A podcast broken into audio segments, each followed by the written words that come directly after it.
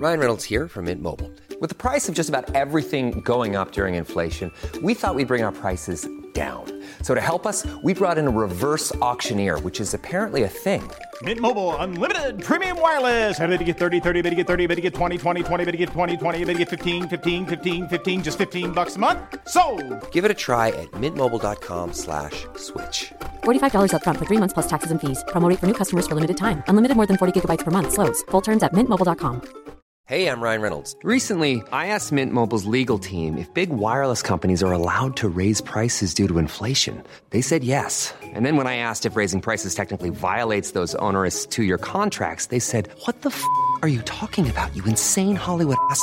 So to recap, we're cutting the price of Mint Unlimited from $30 a month to just $15 a month. Give it a try at mintmobile.com slash switch. $45 upfront for three months plus taxes and fees. Promo rate for new customers for limited time. Unlimited more than 40 gigabytes per month. Slows. Full terms at mintmobile.com.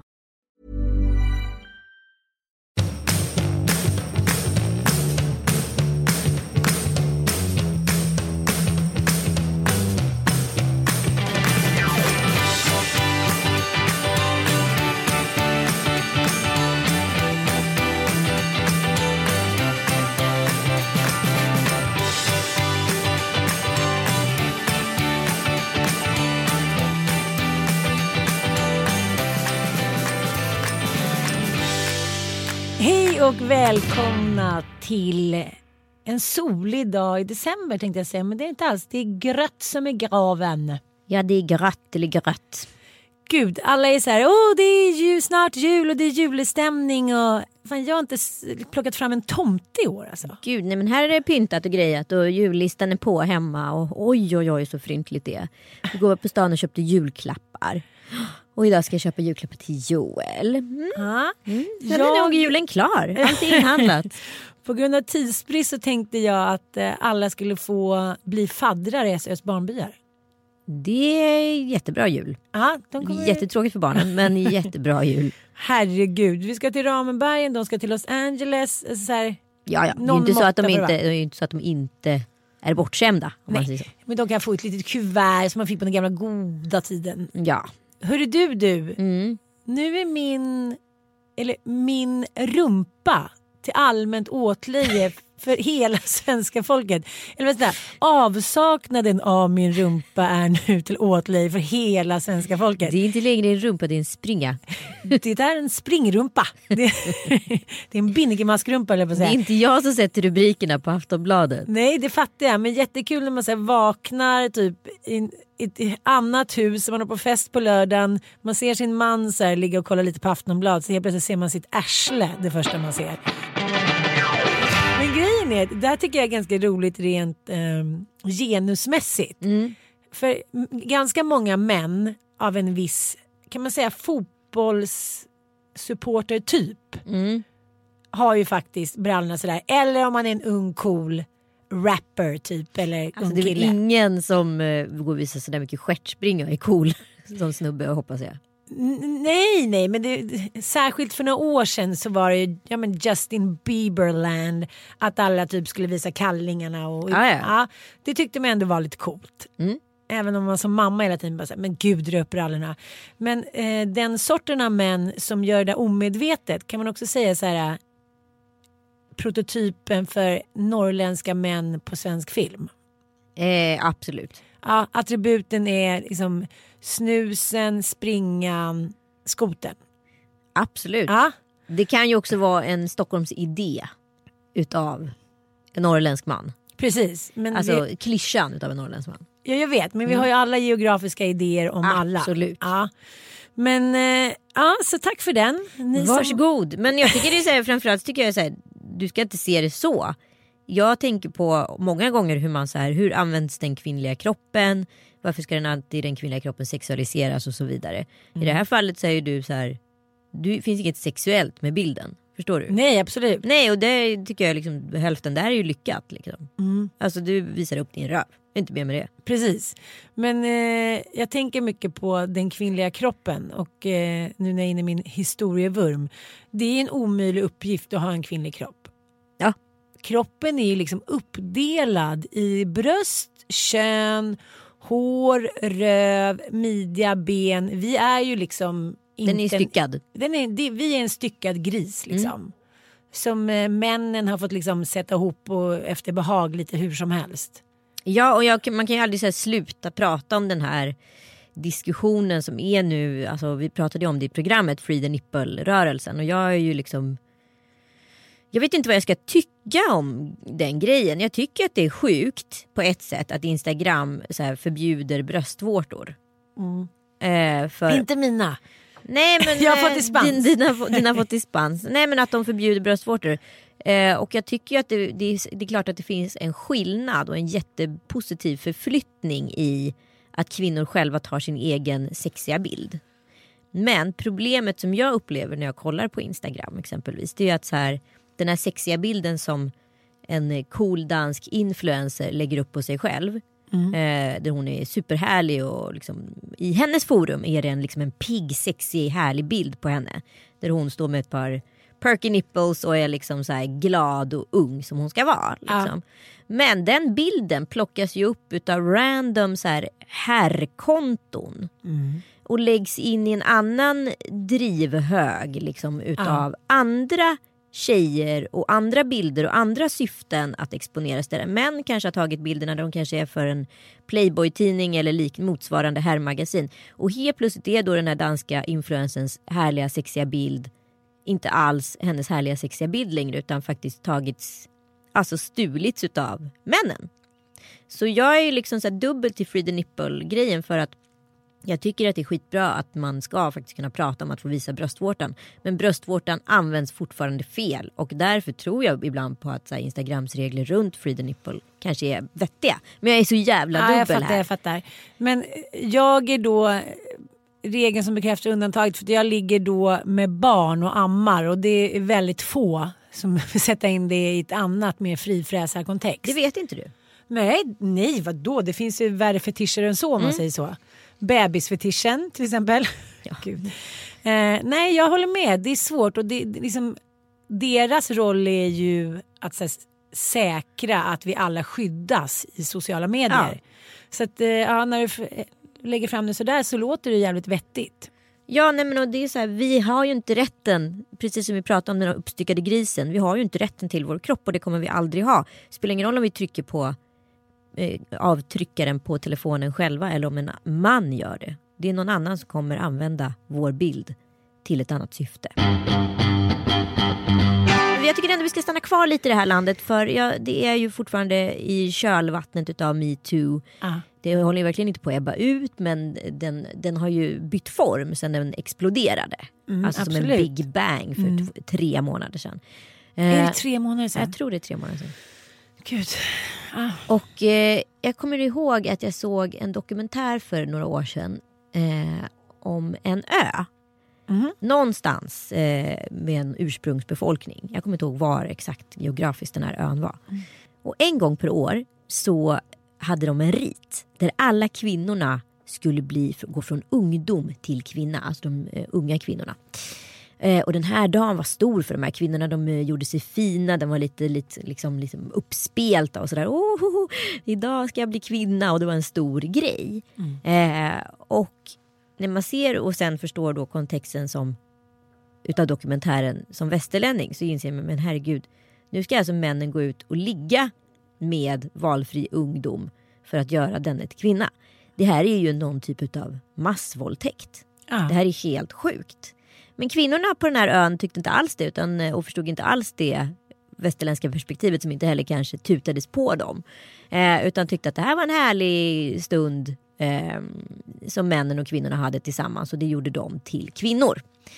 Eh, och om man tänker på 90-talet, om man tänker på 10-talet eller 00-talet, då kan man ju nästan tänka att det metoo har gjort, det är ju att berätta för en ögrupp kvinnor att de har blivit massvåldtagna. För att vi som då var med på den tiden och inte förstod det, när alla liksom lever i, enligt riten och tycker att det här är uppvaktning, det är så här samhället ska fungera och inte ens ifrågasatt normen. Vi är kvinnorna på den ön. Jag vet, men det är ändå många kvinnor som har ifrågasatt normen. Jo det är det men det är det jag menar. Som precis, alltså det, man pratar om eh, hur det har varit samhället på ett väldigt logiskt och pedagogiskt sätt. Så är det ungefär som att förklara samhället för en 90-talist som det var på den ön. Att alla tyckte att det var en liten här, inte alla men många tyckte att det var en liten härlig kärleksrit bara. Inga konstigheter. Ja, men, lite som du och jag har pratat om, även fast man har tänkt så här, jaha det är så här det ska vara och har man inte blivit tafsad på så har det inte varit bra. Har man blivit tafsad på så har det ändå känts konstigt i magen. Men man har tänkt att det är så här det ska vara. Men så måste det ju säkert ha varit för de här kvinnorna också. Att de har gjort sig fina, nu ska de bli intagna i liksom den sexuella och den kvinnliga. Säkert har liksom. många kvinnor varit rädda, vissa kvinnor har varit supertyckt att det här har varit jättespännande och så vidare. Men de har ju inte kunnat identifiera känslorna och det är det metoo har gjort. Vi har ju gått till den här ön och blivit berättade för att vi har blivit gruppvåldtagna i princip. Ja, jag vet. Men, men jag känner så här, det finns verkligen ett för och ett efter. Det är lite som så här, det är lite som att sitta i, så här, vad heter den där filmen med Mel Gibson? Braveheart. Man sitter lite så här och tittar på alla offer, eh, askan som brinner lite, det är någon liten eld. Jag känner mig ganska matt efter den här hösten. efter den här metoo-kampanjen.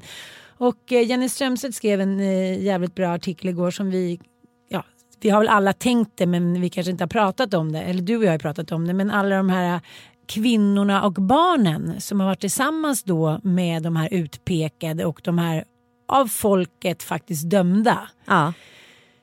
Jag bara tänker alla som ska fira jul, alla barn som har gått och sett alla de här rubrikerna. För det som har hänt är ju att det har blivit ett jävla klickmonster i metoo. Vilket har genererat i liksom så jävla många sålda tidningar, så mycket läsning och så mycket klick. Eh, så att eh, vissa liksom press, ja, många pressetiska regler har ju liksom trampats på och det grövsta. Absolut och tydligen har det ju varit värt det och jag är ju fortfarande lite dubbel hela tiden. Det är ju några som har fått tagit liksom one for the team, minst sagt. Och absolut förtjänt av det. Men de som egentligen borde straffas som jag tycker att skådisarna har varit helt rätt på med deras tystnadtagning det är ju faktiskt cheferna som har möjliggjort den här kulturen. Och använt så här, men det är en sån himla härlig person, han är så viktig för det här jobbet eller bolaget. Men eh, jag träffade en kvinna som har varit i, i allra högsta grad involverad i metoo nu för några dagar sedan och, och var en av dem som också blev utsatta av drevet. Liksom. Hur, eh, hur skoningslöst det faktiskt har varit och lite som tillbaka till ön. Att så här, vi visste inte bättre då. Vi hade ingen aning och det här har ju liksom godkänts från liksom högre ort hela tiden och möjliggjorts. Eh, så att det är ju en jävligt svår liksom smocka att få i ansiktet 10-15 år senare efter en incident eller ett par, ett gäng har hänt. Liksom. Jo jag fattar men du vet det som, det som jag tycker i alla fall är häftigt är att man, så här, man inser att det alltid har pågått. Ja, Och att det var jävligt, jag, det är ju rullgardinen som har hissats upp. Liksom. Ja, men jag bara satt och läste om, du vet, Esaias Tegnér, författaren. Eh, en mild majkväll 1825 flydde skalden och biskopen Esaias Tegnér hals över huvud från godset Sierköping i Skåne. I soffhörnet lämnade en frustrerad kritiker friherrin- friherrinnan Martina von Schwerin. Nej, han kunde då inte nöja sig med att hon skulle ge honom kritik då, eller liksom, eh, utan han skulle då en, en, han skulle prompt in och fingra under bluslivet.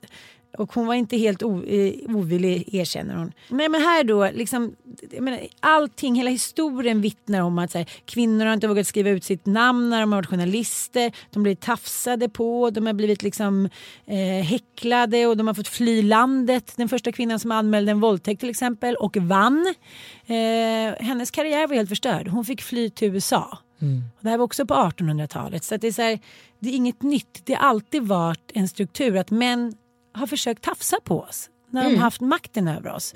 Och har vi då sagt nej, då har vi ändå ja, då har vi blivit liksom nersnackade och skvallrade om och dragna i skiten. Så det har ju varit så här, grundregeln så här, bli tafsad på, eh, tacka ja, eh, få ditt jobb. Det har ju varit villkoren egentligen fram till nu om vi ska vara helt ärliga. Som en av de här männen då som eh, eh, ja, har varit med om metoo som skriver då till en 14-årig tjej. Vill du ha det här jobbet tillräckligt mycket för att ligga med mig? Ja. Det är exakt samma sak som här på 1800-talet. Ah, jag tycker i alla fall att det är jävligt befriande. Det ska bli spännande att se vad som händer. Men eh, det är som du säger, det är, det är många som har offrat samtidigt. Mm. Barn och kvinnor och fruar och ja. Och några fall då eh, kvinnors kvinnor. Absolut. Ehm, ja, vi, jag tycker vi släpper metoo här med. Vi kanske, kanske var sista gången på länge vi pratade om metoo. Men eh, det var ändå ett bokslut för det här året, 2017. Ja, men vi var ju med i eh, Musikhjälpens aktion till förmån för eh, ja, alltså trafficking. Motverka trafficking. Ja, motverka trafficking. Och inte till förmån för Ja. trafficking utan tvärtom. Motverka Ja, trafficking. mot för med.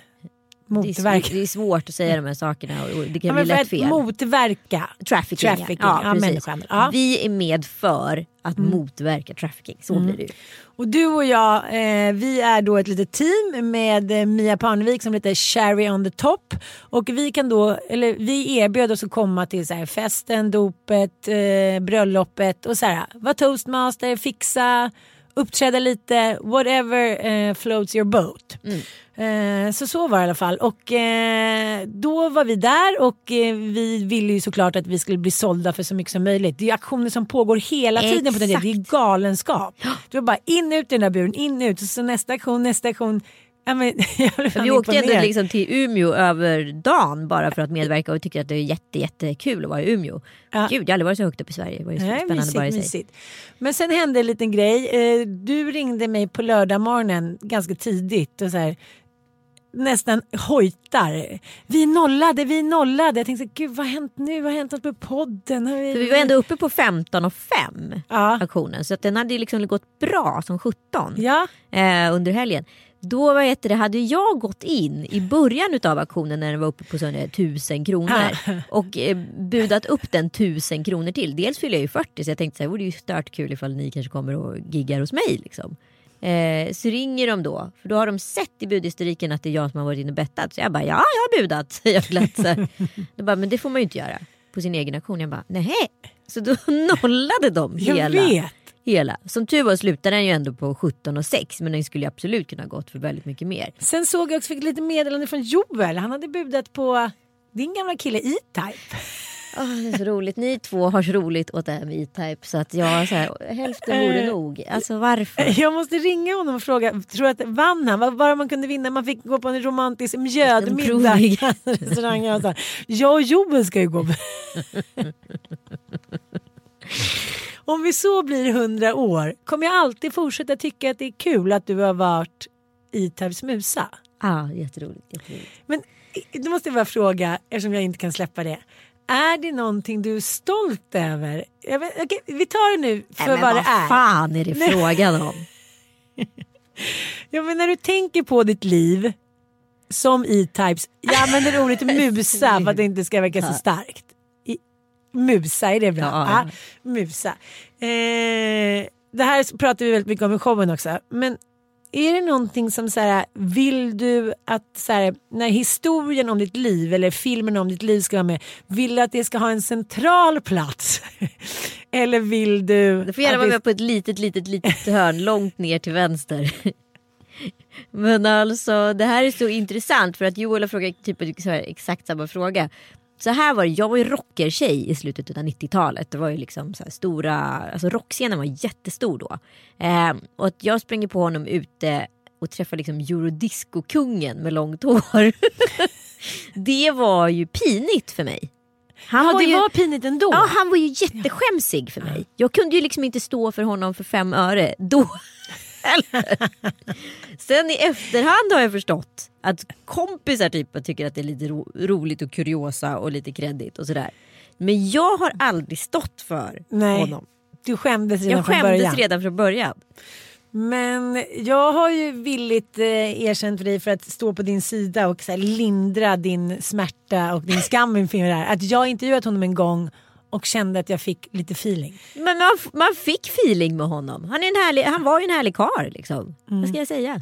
Och fram till du och jag började göra showen här för några månader sedan så har du aldrig förstått att han hade permanentat hår. Nej. Du, du trodde bara att han så här, helt så här, frankt föddes med det där pudelpermanentade håret. Du är ju helt, du är ju verkligen inte smart. Jag har liksom inte ifrågasatt håret. Nej, Förstår du? Det nej. var mer det. Han var lockhårig, jag hade stort hår. Ja, inte- för jag tänkte väl inte att en man sätter sig hos frisören och säger snälla gör mig till att se ut som Anita. det är väl ingen som vill det Och kan du frivilligt. tänka dig, du vet de här små spolarna. Det måste ju ha tagit timmar och timmar att göra de där små pantningarna. Ja. Ja, det är mycket man måste tänka på med det. Jag vet inte hur man permanentar på salong. Är inte det någon, man gör något i folie eller? Nej, nej, nej vadå? Det, det är alltid den gamla tiden. Så man tar, de Man tar små spolarna. spolar? Ja, så man rullar runt håret och sen har man på den där vätskan och så sitter man tills det liksom fastnar och blir en permanent. Ja, såklart. Jag tänkte fråga dig om du hade varit permanentad men det har du Nej, såklart det har inte. jag såklart inte. Jag tror Ja. aldrig ens jag haft spolar om jag ska vara ärlig. Men var träffades ni? Nej men vad fan. Nej men det har jag faktiskt aldrig frågat. Vi var träffades träffades på? Spybar. På Spybar. Mm.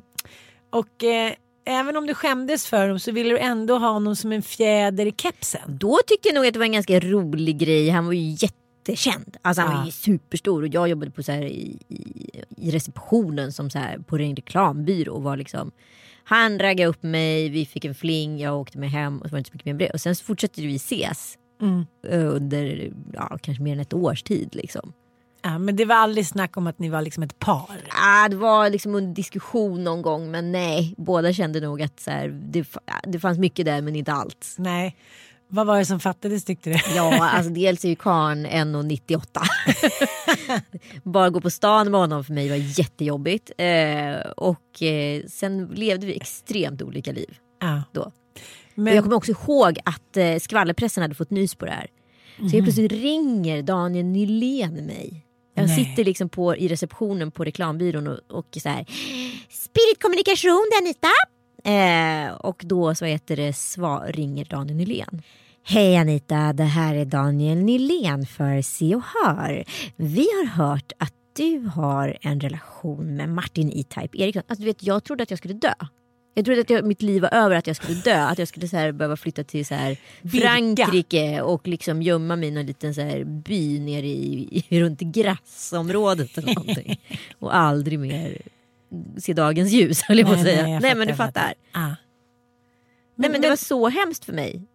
Men jag förstår inte riktigt. För när man ändå ser så här, din historia så har du ändå varit lite så här musa. Gud vad du målar in Nej, nej, nej, men jag fattar inte varför var det så pinsamt För jag kunde inte stå för honom. Men var det håret? Var det Men längden? det var allt. Var Hela hans? Det var väl hela liksom, alltså han med attribut. Förstår Ja, du? ja. Det var för mycket starka attribut. Det var för mycket attribut, det var liksom inte riktigt min grej. Och plus du får inte glömma bort att jag var jättekreddig tuff rockertjej med Ja. jättemycket ängslan. Jag kunde inte stå för, han, så- han stod ju på liksom jag var ju längst bort på en liksom planka från honom. Förstår du? Vi var så långt bort ifrån varandra som kunde vara. Liksom. Men vem, men kärleken är ju, eh, alltså kärleken har ju inget ansikte på det sättet va? Nej. Nej, nej. Men eh, om han hade velat, om han uttalat hade sagt så här, jag skulle vilja att vi blev ett par, tror du att du, du hade tackat ja då? Nej men vi hade vackel både han och jag. Alltså så här, någon gång var jag lite mer förtjust i honom än han var i mig och tvärtom. Och liksom, men det funkade aldrig tidsmässigt. Och vi sågs för, ja, vi sågs för under ja, ett år, kanske mer. Ja, kanske två år till och med. Va? Ja, on and off. Men var ni så där ute och så här, var på hans vikingakrog och drack mjöd och åt vildsvin och så Nej, han hade inte sin vikingakrog på den tiden. Nej, nej, men alltså det här var ju liksom en lägenhetsrelation. Liksom. Ja. Och eh, ibland åkte vi till hans sommarställe, tror jag han hade något. Och sen så flyttade han till hus. Och, ja. Nej, men det var ju liksom under en period vi såg. Så jag kommer faktiskt inte ihåg hur lång tid det var. Fick du någonsin någon så present, någon så här Tors hammare guld? Vad du håller på. Nej, Jag inte brukar ju fabulera kring detta i showen. Hur roligt det vore om ni två hade blivit ett par och ni hade fått två barn, Tor och Oden. Nej, tre barn. Och Freja. Åh, vad gulligt. Och sen hade de haft så här vildsvinspälsar, tofsar med Barna Hedenäs, Barna Hedenäs. Och du gick där. Du kanske kunde haft en liten så här känguruficka som du satt i på IT eftersom du är så kort. Du kunde Det är bara du som pratar du. Bara du vet det. Och du kunde ha sån där som man kan köpa på Gröna Lund, Ah. sån här ölgrej med vikingar. Du kunde dricka vitt vin på Birkavin. Och så ska ni gifta er i så här... Du kunde ta någon av de där klänningarna jag skickat någon sen natt. De lite mer så här keltiska bröllopsklänningarna. De med trumpetärmar. Du kunde ha så här mossa i håret. Och så bara så här, riktigt jävla fylleslag på bröllopet med så här...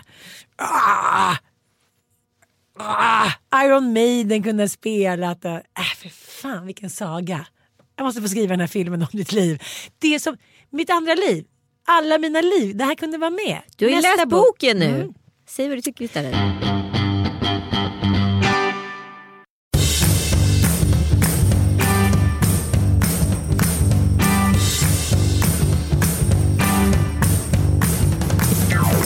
Jag har läst Anitas bok som kom ut här för några veckor sedan, Alla mina liv. Som, eh, ja, det är ju både fiktion och verklighet. Ja, och du vet ju vad som är verkligt och du vet ju vad som är fiktion. Precis, och det är alltid det som är lite frapperande när man har vänner som eh, då är officiella, eller man ska säga, offentliga. Vilken författare som helst skulle ju jobba på det här sättet. Ja, men alltså, jag inser mer och mer det är svårt att jobba på annat Du och jag kanske aldrig ska, kan, kommer bli några stora så här, romanskrivare utan man utgår från Säg sig själv. det. Jo men jag menar inte så, men jag menar att man utgår ju ofta från sig själv. Det gör ju alla. Det finns ju väldigt få eh, författare som bara så här, hittar på en chimär och inte har ens varit med om någonting. Eh, nej men jag läste ju faktiskt eh, den i fredags. Nej, Ja. var det i fredags? Mm. Ja. Nej men jag blev faktiskt jätteimponerad. Fan vad kul. Ja, det är det att man, man vill ju alltid ha mer. Man vill ju alltid ha ännu fler detaljer, man vill alltid ha ännu tjockare böcker. Och, ja, jag ser fram emot tvåan redan. Mm. Vad var bäst då och vad var sämst då? Eh, ja, men jag tycker alltid att det är roligt när man, eh, eller roligt är det inte alls, men när man går in i sig själv som till exempel när du var i Los Angeles. När det blir sådär svart och man försöker göra upp med eh, en personlighet i sitt liv eller liksom, vad ska man säga, en röd tråd i sitt liv som man känner sig den här gör mig inte gott, det här är inte bra. Alltså jag älskar eh, när det blir när det är så här, det avgörande steget när det är så här nu för en gångs skull har man chansen att göra om och göra rätt och så väljer man att göra om och göra rätt. Likadant så att man väljer en viss sorts kvinna eller man. Man vet att om man väljer den typen då kommer det bli samma jävla djävulsdans igen. Men helt plötsligt när man står där, man så här, det är som sliding doors. Det är som alla mina liv. Nu kan man välja ett nytt liv. Och det är jävligt lätt att gå tillbaka till gamla mönster. Det är som allting. Men så väljer man nog så här, gå den andra vägen. Och det tycker jag är väldigt fint. Jag tycker ju att du gjorde ett så här otroligt bra och starkt jobb med dig själv under de här månaderna av kris. Eller de mest akuta. Kris har man ju liksom i flera år efter man har lämnat en, liksom, en människa eller blir lämnad. Särskilt när man har barn. Men eh, jag tyckte du, du var väldigt beslutsam i ditt liksom, vad ska man säga, personliga arbete med dig själv under de här krismånaderna. Och det, och det syns i boken. Det är Gud, vad kul. Mm. Förstår du vad jag menar? Ja, jag förstår vad du menar. Mm. Jag hoppas ju att läsarna också...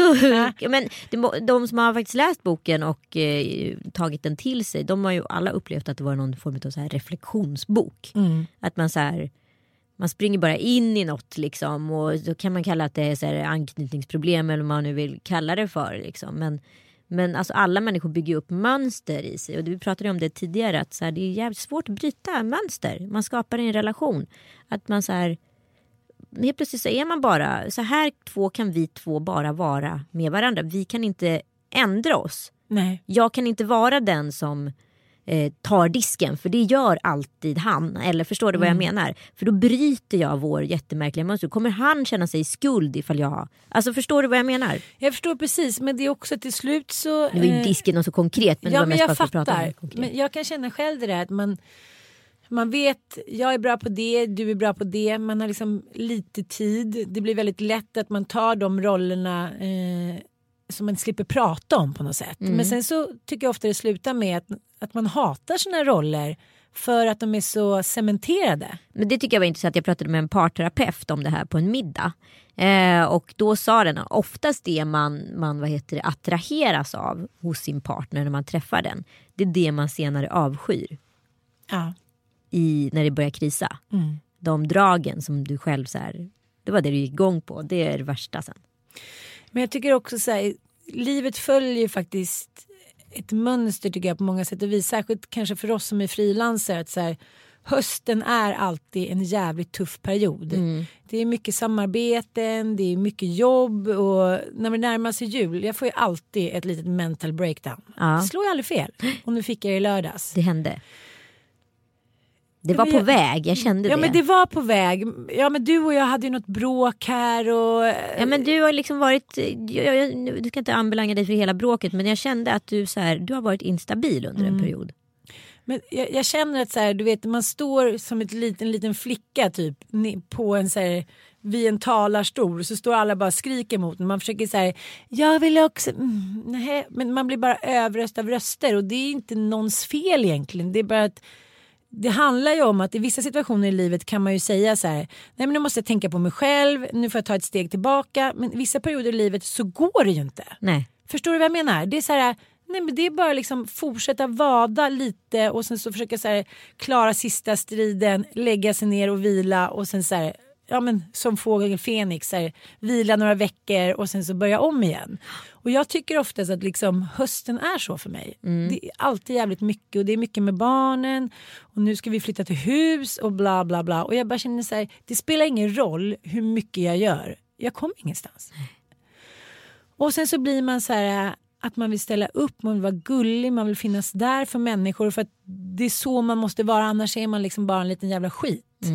Men till slut blir det så här när man hör den typ tionde väninnan säga så här, ja men där måste jag ta ett steg tillbaka och tänka på mig själv.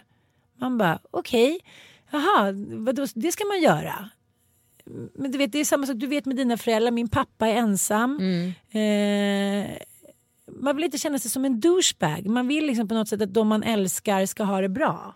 Ilon börjar ny skola nu, Frallan ska börja dagis. Jag bara känner så här, men är det den här moderna världen eller har människor alltid känt så här? Fast på Fast olika jag har sätt. upplevt att, så här, nu vet ju inte jag i och med att jag kanske är färgad utav all, men det finns nog inte en person som jag träffat under den här hösten som har sagt att den här hösten har varit härlig. Alla har sagt att den har varit så jävla tuff. Antingen har Mm. de gått igenom en kris det här året. Och hösten har det liksom benats ut vad det blir för krisen. Eller så var det väldigt mycket på jobbet. Folk har liksom inte hörts. Eh, alltså det har varit en väldigt, väldigt krävande höst. Och jag kan ju inte säga, jag blir ju, här blir ju jag lite flummig. För att det är precis det här som alltså, kines astro står för. Det här året skulle vara ett jävligt prövande år. Och det upplever jag att alla har upplevt. Mattias sa faktiskt det igår i bilen. Han bara, nu tar vi nya tag. Jag tycker att det här har varit ett skitår. Men nu jävlar typ. Jag bara, jag tänka lite så här. Det, man kan ju känna i sin kropp så här, känns det så här, mer ljust än mörkt. Och då kände jag så här, det här året har varit lite mer mörkt än ljust faktiskt. Och det, det är lyxproblem och hit och dit. Men jag tycker så här, jag och Mattias vi har liksom inte varit kompatibla. Nej. Du vet när man bara så fastnar i det som du pratar om. Att så här, det är du, det är du, det är du, det är ditt fel. Man tycker själv så här att man ser du inte hur jag sliter och kämpar. Och där sitter du fast man vet att den andra egentligen kämpar på lika mycket.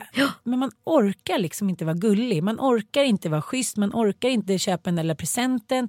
Man orkar inte överraska. Man orkar bara så fokusera exakt på sitt och sen klara dagen och sen gå och lägga sig ungefär. Ja. Och eh, det är så himla himla tråkigt när det blir så. För under den där liksom trötta manteln av så press och stress så, så kan man ju älska en människa så otroligt mycket. Ja, gud. Jag känner verkligen så här, jag har ju haft så här, superturbulent år. Alltså, dels mm, skildes vi förra året men liksom. Ja men det är inte ens ett år sedan. Jo det är ett år sedan. Ja men, ja, men, jag menar, det är precis ett år sedan vi Ja, åkte men till Kenya. ja precis, så det har liksom gått ett år och två månader sedan liksom, den faktiska skilsmässan ägde Mm. rum. Men det här året betyder ju också att så här, det påverkar en på ett väldigt speciellt sätt. Alltså, det är ju en fas att ta sig ur en skilsmässa men också gå in i en ny relation och ha ett rent sinne med allt vad det innebär. Och sen extremt mycket jobb för min Mm. del. On top of it liksom. Och jag känner mig verkligen att jag har varit så trött. Mm, jag känner så din och min energi, det är en liten så här, fågel som ligger och flämtar med en liten så här, Ja. bengalisk eld. Vi är två fågelfenix just nu känns det som. Men vi åkte iväg i helgen då. Eh, vi borde vara hemma och packa. Eh, vi borde göra det. Och där kan jag också känna så här att alla jävla människor är så himla duktiga på att säga nej och på något sätt så här, prioritera det som är så himla bra för deras familj. Medan jag eh, kanske lite mer tänker så här, ja men nu behöver hon mig eller nu behöver han mig hit. och dit. Alltså inte på något överdrivet sätt men när man, problemet är att när man har så mycket hela tiden då faller ju hela schemat när man gör en sån grej. Men en jag gjorde det där- grej. Men jag gjorde det där året förra året. När jag liksom bara var så här allas bästis. Man orkar inte det. Det sociala kräver så jävla mycket utav en. Och liksom dels så kanske man dricker alkohol. Alltså så här, det är mycket som så här, det, det, alltså man tror att det är en kväll men det kanske är två dagar med liksom lite dålig stämning hemma. Lite, man är så här bakis, man är trött, man har barnen. Alltså så här, allting kräver någonting och man slutar prioritera rätt. Liksom. Ja, men det, jag tycker det där är så himla svårt också för då har man ju skapat sig liksom ett liv som på något sätt inte men inte tillåter Fast nu pratar några... du svarta och vita termer som att du aldrig skulle göra det. Det handlar ju inte om att här, säga nej varje gång men det kanske handlar om att säga nej var tredje gång. Ja men absolut. Men, men nu var det väldigt viktigt för mig att åka iväg på den här middagen i lördags Ja. och sova över. Men det är också många som man umgås med har ju inte heller småbarn. Nej. Och så är livet bara. Jag kan inte sätta mig in i hur det är att vara en människa som ligger och skiter på sig som är 90. Jag kan inte sätta mig in längre hur det är att vara 17 och vara liksom eh, ja, men hela världen är framför ens fötter och man känner sig osäker. Man är där man är i sin egen kropp. Ja. Så då, är det så här, då skulle vi först åka med killarna till Enköping till farmor och farfar. Jag var rätt stressad. Frasse är ju så här, ja, men vaknar typ tio gånger per natt och så skriker på mamma och ska tutta hit. Jag bara känner så här, hans föräldrar hade haft liksom de andra kusinerna kvällen innan. Ja, men du vet, allt blev liksom Mattias hade varit på julfest kvällen innan. Vi var inte liksom, vi var inte särskilt kompatibla. Och jag bara kände så här, okej nu, du vet när man tänker så här för sig själv, nu faller det snart. Nu faller det snart. Vi åker dit, vi är sena, de sitter och väntar så här, kommer ni snart? Och vi tänkte liksom, eh, vi tänkte käka lunch nu och det tar ju två timmar från Enköping till Norrköping. Ha, och så på vägen dit då så, äh, jag behöver inte säga varför men till slut så bara faller det. Jag är bara så här, stanna bilen, jag orkar inte, jag är trött, jag vill åka hem och sova, jag vill träffa min mamma. Jag bara så här, bryter bokstavligen ihop. Mm. Jag säger jag vill åka hem och Mattias säger så här, men gud vi ska ju iväg på den här middagen och de har ju väntat hela dagen och då blir jag ännu mer arg. Slog honom med en pappersrulle. Doink. Här, du ska stå på min sida. Men samtidigt så var jag så jävla glad att han var så här, men nu vänder vi det här. Okej, nu har vi bråkat. Vi har liksom sagt båda vad vi känner. Vi känner oss båda så här otillräckliga. Vi känner oss värdelösa. Vi känner att vår kärlek, så här, vi har inte tid med varandra. Nu vänder vi det här. Vi åker dit och har en härlig middag och sen så, så här, börjar vi om. Fantastiskt. Så fantastiskt. Och det var så, alltså jag tyckte att det var som att se typ min räddare där i bilen. För jag ville bara krypa in i mörkret, liksom så här, bara ner med huvudet. Jag ville inte svara i telefon när de ringde, de vi skulle till. Jag ville bara så här, välja det mörka, grotta in mig i liksom äckelgöttet. Det är också så spännande att man så här hela tiden, nu kanske jag, pratar, nu kanske jag generaliserar men det är inte meningen, men att fort det börjar så här krisa då slår man inåt relationen. Det är precis där du måste så här, ta spjärn Jag vet. och Det- ta styrkan ifrån. Ja. Och så jävla stort av Mattias, förlåt mig, att bara så här, se, vara liksom klarsynt i den situationen. Det är inte alla som klarar av det. Och det blev en så otroligt underbar kväll. Och sen vaknade jag på morgonen och sa, men gud, sa han, var allt, kän- allt känns fint sådär. Jag sa, ja men jag håller med dig. Så, gud, hur länge sedan var det vi låg sked bredvid varandra? Bara en sån sak. Ja men bara så här, gå ner till det där krigsfältet där varje kväll. Så här, två ungar minst som ligger raklånga, Mattias. Man, så här, man ligger på en liten hörna och vet, rör man sig då är det någon unge som vaknar. Hur romantiskt är det liksom? Nej men det är ju inte romantiskt. Det kommer det ju aldrig vara. Nej, man, man, känner inte ens den andra människans kropp. Man är så här, där är du där borta. Men och jag är så här, folk som säger att så här, småbarnsåren är härliga, de ljuger. Ja, ja gud, de är ju världens sämsta lögnare. Varför skulle de vara Eller härliga? världens bästa lögnare kanske. Men det var, alltså ibland behövs det ju bara så här. Men Rom byggdes ju inte på en dag och det gör ju inte kärlek heller. Men jag älskar den där känslan när man känner så här, gud, fan jag kan bara ändra mig själv. Jag kan liksom inte ändra någon annan. Jag måste så här, man måste tänka på den andra, att den andra gör allt för en och inte alltid orkar precis som man själv. Istället för att säga, det är ditt fel, du är sån, du är sån. Den stilen, den är, ganska äcklig faktiskt. Den är så jävla lätt att ta till också. Ja, men alltså, det är så lätt att liksom inte vara utan personligt ansvar. Mm. Gud. Men jag tänkte på en grej, det var så intressant. Det var en kompis som kom hem från New York och har varit, bott där i ett halvår och varit så otroligt glad och var så här, innan hon skulle åka. Så kommer hon hem och så bara, gud hur var det? Man, Nej det var inte så kul. Och det var så starkt av henne när hon sa det. skulle man ju själv aldrig sagt. Nej men du vet så här, jag, bodde, jag bodde i Paris liksom och, så här, och vara helt plötsligt pank i Paris. Det är att så här, vilja skjuta sig själv varje dag och man inte kan motivera varför man bor där. Jag var där som student, hade bränt alla pengar alldeles för tidigt. Första gången utomlands eh, på, i, under egen regi liksom, på, i en längre vistelse. Och kunde inte hantera pengar så jag var så nytränad på liksom, hela vuxenskapet. Och bara så här, jag ville inget annat än hem under så här, två månaders tid och inte kunna åka hem då och, sen, och samtidigt upprätthålla masken mot, mot dem där hemma. Jag vet, jag vet. För det är ju det som är, det är alltid ett spel för alla andra. Ja. Själv kan man känna sig hur ensam som helst man är, man är så jävla rädd för att misslyckas. Exakt, och där, man kan ju faktiskt ladda, man kan ju leva länge på en dröm. Förstår Ja, Mm. du? Jag levde på ångorna utav drömmen utav Paris i tre, fyra månader. Mm. Sen började liksom Paris drömmen Solk. luckras upp och Mm. då fanns det inte ens liksom eh, minsta liksom korn utav syre kvar. Och, så här, och då fortsätta bara upprätthålla den här masken. Så kan det ju vara i en relation. Man kan ju leva på drömmen utav en annan människa, så här, utopin utav oss två. Och sen så helt plötsligt när, den där, när drömmen är slut och det inte finns någonting kvar. Då behöva, och behöva se och bevittna bristerna och sprickorna i det här.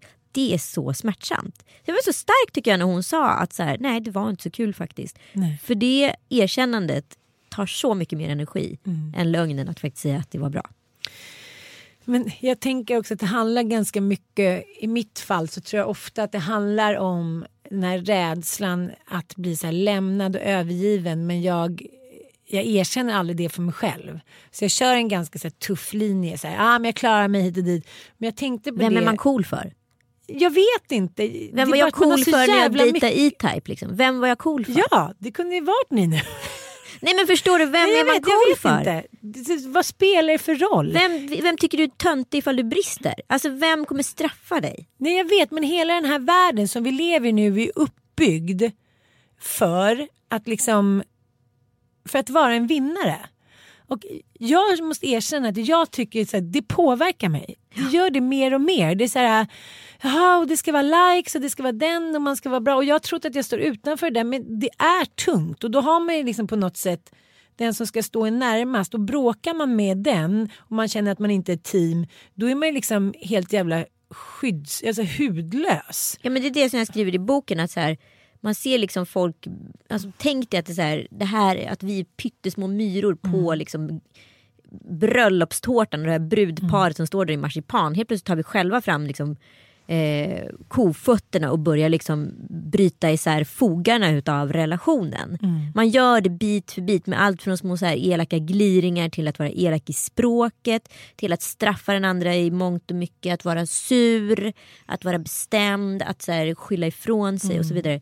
Alltså man måste bli bättre på att ta hand om relationen. Och ju mer stressad man blir ju mer eh, vägar man erkänna att man själv har fel och brister. För man gör sig själv till en så här fyrkantig person. Så här, nu ska jag klara en timme till, nu ska jag det. Jag klarar jag klarar det här. Och sen ser plötsligt så bara börjar pysa ut. Och bara, vem är närmast som jag känner mig trygg med? Jaha, det är min man. Man bara, för du kan inte göra det, det, det, det, det. Man bara låter så här. Mattias sa också det i bilen. Jag orkar inte prata om det här en gång till. Jag kan inte höra samma grejer. Det är bara samma grej vi bråkar om. Jag orkar inte mer. Jag vill inte höra ett ord till. Kan vi bara åka dit och ha det härligt? Jag bara, jaha, jaha. Men då tänkte jag också på det där på kvällen när jag så här, ja men jag satt där och var liksom lite tilltufsad och muren hade fallit och nu var det liksom, ja det var ingenting för. Och så bara kollade jag på honom så bara, för fan jag är så jävla kär i honom och han är så fin och kolla hans leende och så här, jag dör om han försvinner.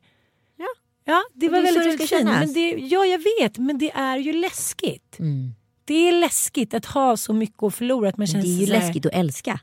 men det är helt vidrigt. Alltså, jag bara känner så här, tänk om inte jag vaknar upp och liksom han ligger där med foten och är här, jag är lite irriterad för att han har stängt av klockan. Så här, då skulle livet vara så jävla mycket sämre.